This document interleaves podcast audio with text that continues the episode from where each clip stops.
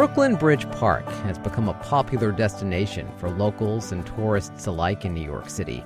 The park offers spectacular views of New York Harbor, the Brooklyn Bridge, and the lower Manhattan skyline. But not too long ago, the area was an industrial wasteland. A new book explores how the eyesore became an urban wonderland. It's called Brooklyn Bridge Park A Dying Waterfront Transformed. Joanne Witty co authored the book with the late journalist Henrik Krogius. Joanne is a lawyer, environmentalist, president of the local development corporation that developed Brooklyn Bridge Park's master plan, and vice chair of the Brooklyn Bridge Park Corporation. Joanne is our guest on this week's Cityscape. Joanne, thanks so much for coming in. Thank you very much for having me. So, for those listening who have never been to Brooklyn Bridge Park, why don't you describe it for us? Well, uh, you can see it from the Brooklyn Bridge. Many people like to walk the Brooklyn Bridge these days.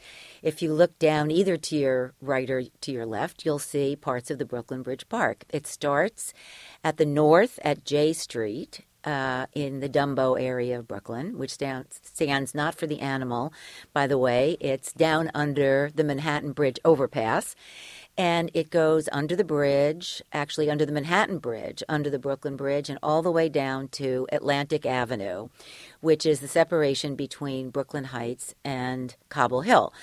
And it's on the uh, what used to be primarily uh, piers and uplands for the port of New York City. And uh, large parts of the, the park itself are on pier structures, which are sitting, they're platforms sitting on pilings uh, and the area in Dumbo is at grade, whereas the area south of that is nestled under, essentially, not very close to the Brooklyn Queens Expressway, which makes a gigantic roar equivalent to a jet plane landing. And we have been building berms to reduce the, the sound levels, which have been quite effective.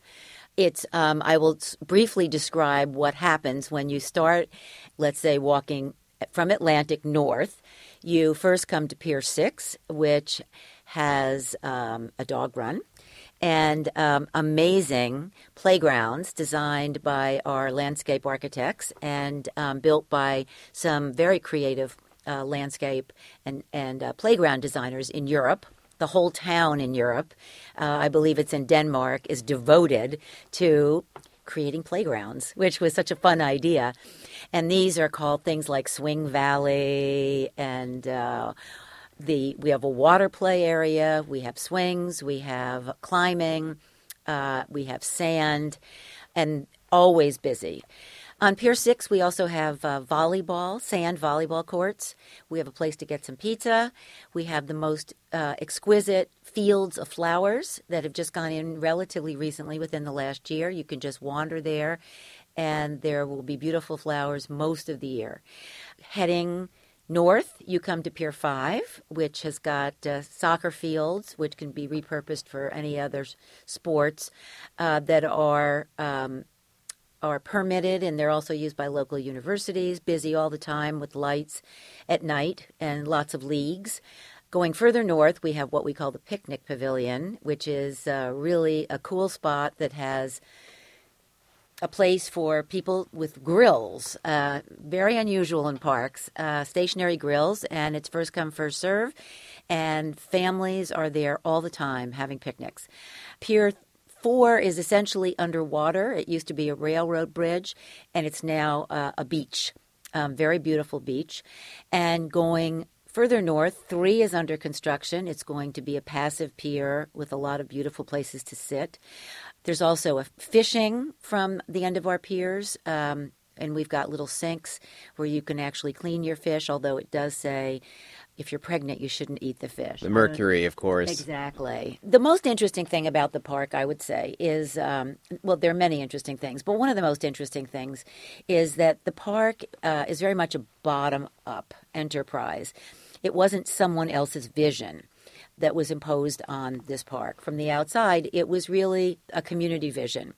Um, I was the president of a local development corporation created by our, our local elected officials to come up with a, a comprehensive plan for the entire area, which had been had been uh, c- commercial for many, many centuries, really, a couple of centuries, but it was no longer useful in the current shipping environment. It didn't have enough room for containers, and that's containerization is really uh, what the shipping industry is driven by these days. So, the Port Authority, which owned most of it, was going to sell it for private development because they are a public agency and they have other needs for the money, including the PATH trains.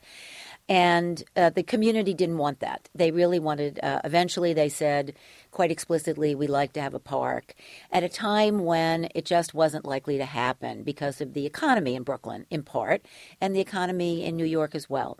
Brooklyn at that time had no investment of any kind, a commercial, private investment and and the government was focused on revitalizing revitalizing the uh, the borough economically and and it wasn't seen that a large expenditure on a park, you know, really for a local neighborhood uh, that was already fairly wealthy was a good uh, a good thing to do. So, what year are we in, Joanne? Well, the in the 80s was when the Port Authority uh, decided to sell, and that was probably about 1986. 87. And those efforts were stopped over a period of 10 years by the local community, um, successfully stopped, but no forward motion on an alternative. And since you can't fight something with nothing, eventually the elected officials said, let's create this thing and try to try to come up with a plan that's viable that appeals to all of Brooklyn. It's not just for one neighborhood and has has a justification for its existence that maybe promotes the economic viability of uh, downtown Brooklyn and becomes an amenity for a, an effort there that would be mutually symbiotic. So, for a long time, it was really a stop, stop the alternative, and then in 1998, so 10, almost 10 years later, um, the electeds created this local development corporation. And our concept was to bring in all of Brooklyn to help plan this park and come up with a vision that really reflected a communal view. And and it worked beautifully. We had so how did you do that? What was that process like in bringing in the community to make sure all of these voices were heard? It's actually uh, not so easy to do, as you might imagine, especially when you have a local community that was very dominant up to that point, and uh, and had resources to um, to express themselves. So what we decided to do, first of all, the composition of the local development corporation was was much broader than the local communities, although it did represent them. It also represented the community boards at either end of the park, and those community boards reached all the way into Fort Greene and Clinton Hill, um, and on the south into Park Slope. So we substantially widened the net of people who would be participating. And we also included the Chamber of Commerce for Brooklyn, which had a very strong economic interest here. And, um, and we needed their support. And so we had 15 people representing all of these different areas. But we hired planners and then we um, we started recruiting essentially people to come in, and we we went all over the borough. We brought in institutions that would have interest educational institutions, colleges that would be interested in using the park as a resource, any other kind of schools. We went to the libraries. We went to um, to the there were private schools, public schools. We had the public schools participating, art institutions, BAM, uh, Brooklyn Museum, the Botanical Garden, the Brooklyn Children's Museum, the Historical Society. So it, it was a really big range of people. Um, we went- so when you have all of these diverse constituencies, how challenging is it to come up with a consensus? It's quite challenging, actually. But uh, what what it does, first of all, you have to have talented people leading these sessions, and and what it does, uh, it, I mean, it could have been a camel, uh, undoubtedly, but what what what happened was that it allowed us to establish a set of parameters essentially for first of all what people wanted and didn't want. We we asked everyone to come in and talk about what was important to them and and what what they wanted to see in the park, but also what they really didn't want to see in the park. And then we then we um, started to establish some parameters about what was possible. and that had to do with um, access to the park because it's it's on the water's edge. It's 1.3 miles long, but it's very narrow at that point. It was covered in concrete, and and you know you would have been hard pressed to recognize a, a site for a beautiful park at that time. And but we wanted people to understand that they couldn't have everything. And getting them all in the same room, talking to each other, was very valuable uh, because they realized there were other people who had different views and they were going to have to work that out. How contentious, though, did it get? It was definitely contentious. Uh, there were certain issues that were more contentious than others, and there were certain neighborhood rivalries that, that came out in the process. Such as what? Give me an example. So, for example, the people um, south of Atlantic Avenue have always been upset about the fact that Robert Moses was successful in uh, creating a ditch to run the, the Brooklyn Queens Expressway through their neighborhood, which divided it forever. And Brooklyn Heights, uh, although they're they're given credit for achieving a success, it may well have been that it just was cheaper for Robert Moses to run the highway on the edge of the Brooklyn Heights bluff, and he built a, a an, an ingenious engineering cantilever with two levels of, of cars going in each direction, and then on top of it a beautiful promenade.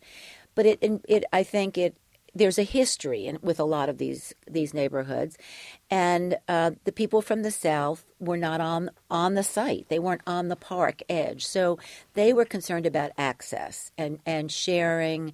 Uh, they wanted other people to share whatever burdens there were from this park because they felt like they'd already done their share. And so, if there was going to be, if there traffic issues, parking issues, they didn't want to be the only ones to suffer that. And Brooklyn Heights, on the other hand, was very protective of its historic neighborhood.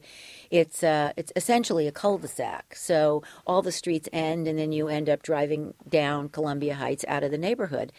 And a lot of people talked about having a connection from Montague Street down to the park, and the people from the South were especially aggressive about having that connection. Although the the merchants on the street didn't seem to care one way or the other, which was a little odd.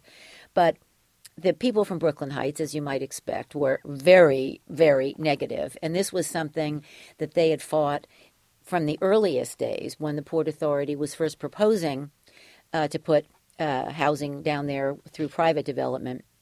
They were talking also about a connection and the Brooklyn Heights Association was very, very strongly opposed to that. What's interesting about that, of course, is that when Hezekiah Pierrepont, for whom the street is named uh, in Brooklyn Heights, was a uh, very wealthy man and lived in Brooklyn Heights on on on Columbia Heights. He himself had business interests on the waterfront, and he built a ramp down to the water so you could go straight from Montague Street down this ramp to the water, and then there was a ferry there. And that ferry was there until the Brooklyn Queens Expressway was built. And so there was a long history of a connection, but Brooklyn Heights didn't want that to be made again. And so that's an example of, of, a, of a community issue that, that was definitely based on where you lived. Also, the people on Joralemon Street the only path to this park other than Atlantic and Old Fulton, and then the Dumbo parts of the park are at grade, is under the highway at Joralemon Street. And, and it's a cobblestone street, and people there were very, very worried about the traffic and wanted to put bollards up at the end of the street. And other people, and at one point, they wanted a wall actually opposite their street in the park. So people could not ever get in that way to discourage people from going down their street, which is in line with the 2 3 subway station. So um, that was a big concern of theirs all along, and it continues to be a big concern. But you're absolutely right, it was hard to get a consensus. But one thing that helped us get a consensus was that everybody understood that this was a last ditch effort and it was a choice of park or no park. If we didn't come together around a plan and agree on some common vision that could be marketed to the government, then the Port Authority was going to eventually dispose of these piers and the opportunity would be lost forever. And that takes us in a, a, nice segue to how hard it is to maintain the consensus. Because once it became clear that we were going to have a park, it became much easier for the for people to criticize lots of aspects of what was happening.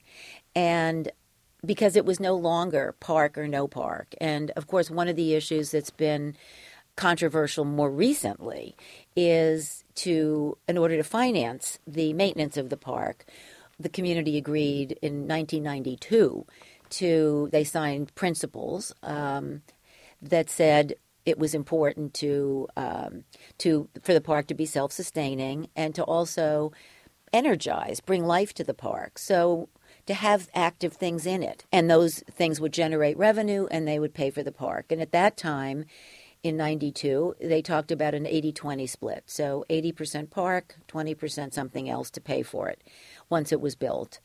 And um, at some point, when we discovered how expensive the marine structures themselves were to maintain, because the water is more healthy in the harbor and there are more marine borers and other creatures that eat the wood.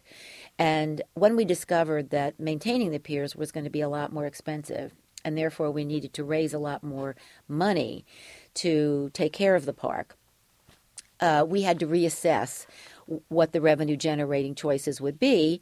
And we ultimately came to the conclusion, again, with, with the community, that housing, residential residential development, was the best choice. First, because it was compatible with a park, as opposed to you know some kind of destination retail or commercial where people would leave at night. Having eyes on the park, having people living there, a stake in, in what the park, uh, what was happening in the park was important. People going all the time, all year round.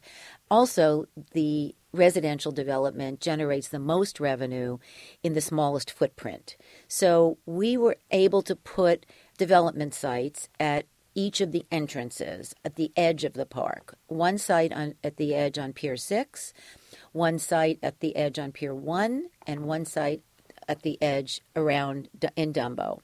And although people weren't particularly happy when we announced that, it was uh, was endorsed by everyone. What was the biggest complaint about putting up the housing? I think um, some people felt that, uh, first of all, you know, is there housing in other? Why Brooklyn? Why does Brooklyn have to do this? You know, there's no housing in Prospect Park. There's no housing in Central Park, but there is housing along those parks, and there wasn't. In, there, were, there wasn't going to be housing along this park because it was backing up against the BQE. So and and in fact there is always housing around parks. They tend not to be this isolated thing you go to that's far away. And so uh, I think that was one one argument that you know Brooklyn's being unfairly treated.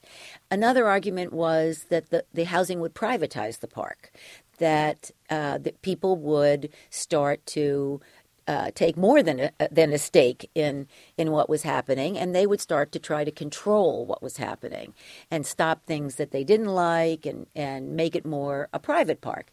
And we gave that. I mean, that's that's a serious uh, and legitimate issue to raise. But our experience, first of all, our experience in Hudson, in uh, Hudson River Park in Battery Park, which is at the bottom of Hudson River Park, has been that that has not happened, and that those parks are are very democratic and and people come to them and, and they don't feel like they can't come because there are people living there. Wasn't there also upset because the majority of the housing would be luxury and not affordable? That's actually a very interesting question. Um, initially, the idea was if you want to if you want to generate the most money, in a, in the smallest space and you don't want to have any more buildings than you have to, then it has to be it should be luxury housing because that way you can maximize your revenue. And nobody had any problem with that actually. More recently, uh, we we've already put up the the development in Dumbo is open. The uh, development on Pier One is opening now, and the, there's a hotel there as well, which was always again part of the mix, and uh, that will be opening shortly.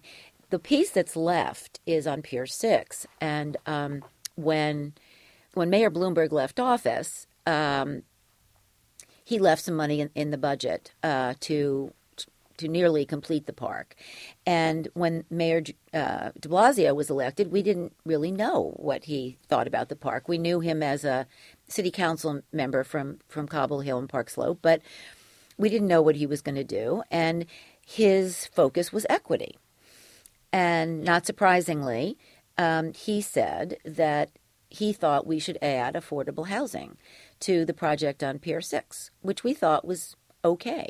Uh, and we we were able to negotiate with developers to, to get them to give us proposals for mixed buildings uh, in accordance with his desires. And and he's in given that uh, that agreement with him um, more money was was released to be spent on the park.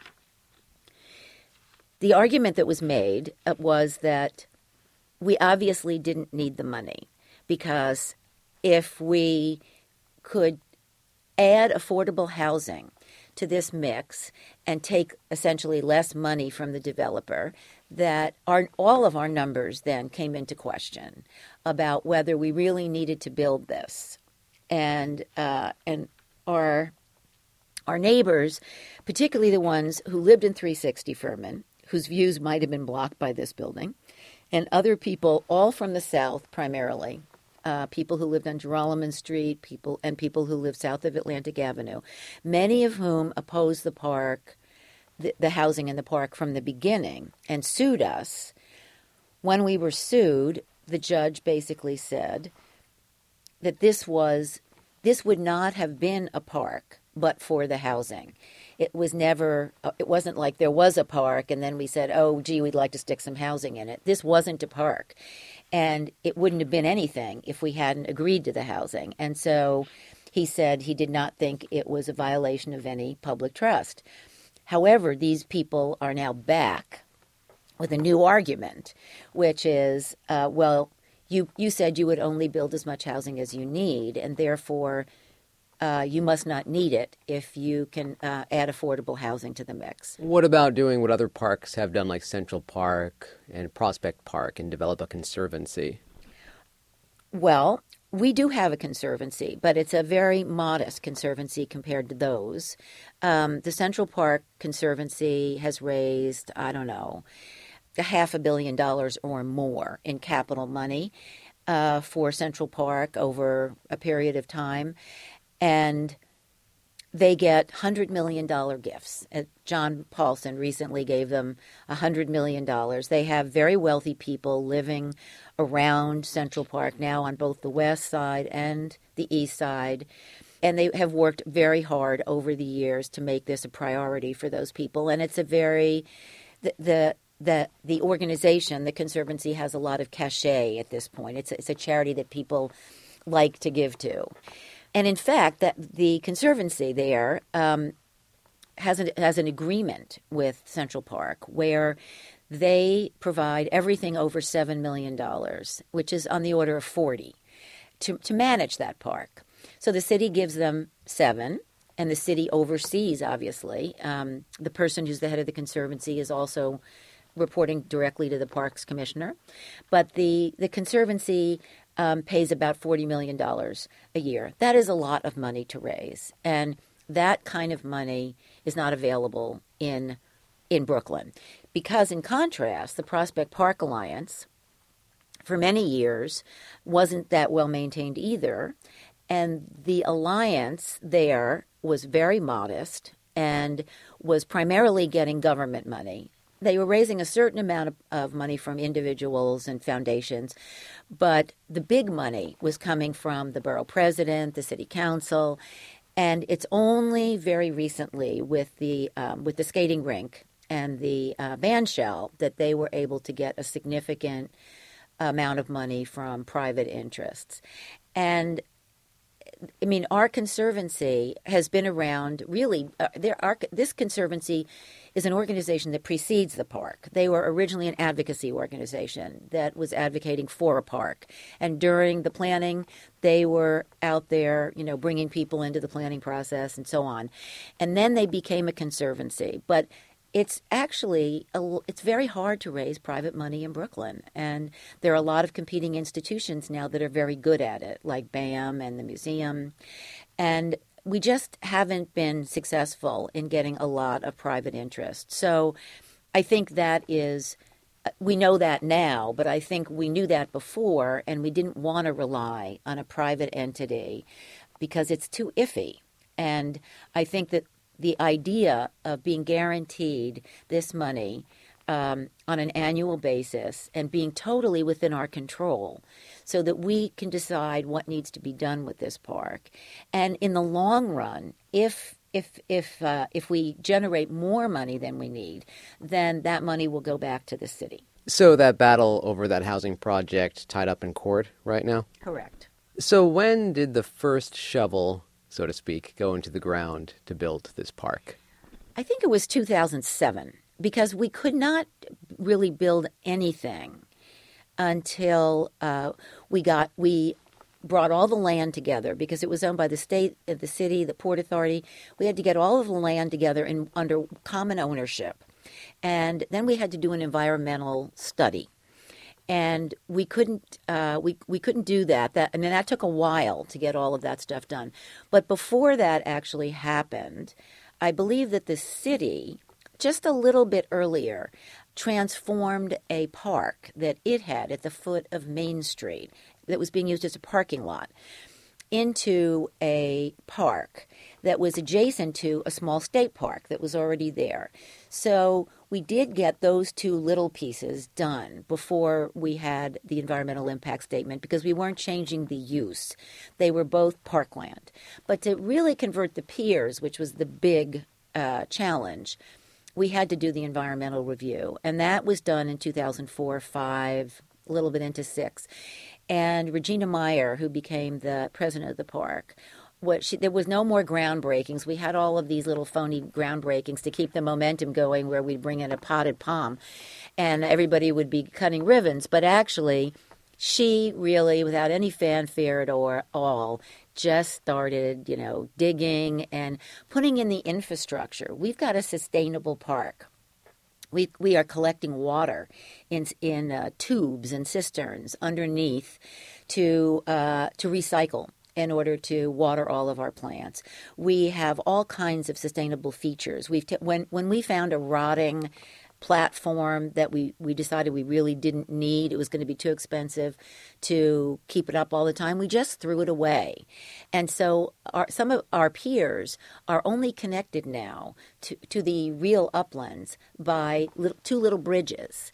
Uh, so you actually pass over water, you can see water. We've created safe water that allows you to go under those bridges. If you want to kayak there, that's all protected. And so we naturalize the shoreline really in a lot of places instead of trying to rebuild the, the hard stuff. And as a consequence, when Sandy hit, we we did extremely well and, and Mayor Bloomberg was commended us because we we created an environment where the water could wash in and then wash out uh, without hitting hard things that it broke. And although we lost our electricity, uh, at the carousel. We have a carousel in the northern part of the park. The the um, we also have uh, Empire Stores, which is a historic building that's been that we used. That that is using a a brand new. Uh, system of keeping water out, whereas the tobacco warehouse, which is now a cultural facility, is built to allow the water in. So we've done a lot of very interesting things with native plants and habitat all to make this, in some ways, to recreate what was there a century ago. Joanne Witty, thank you so much for coming in. Thank you very much. Joanne Witty is a lawyer, environmentalist, president of the local development corporation that developed Brooklyn Bridge Park's master plan, and vice chair of the Brooklyn Bridge Park Corporation. Joanne co authored the book Brooklyn Bridge Park A Dying Waterfront Transformed. And that's it for this week's Cityscape. I'm George Bodarky. My thanks to producer Claire Drake. Thanks so much for listening.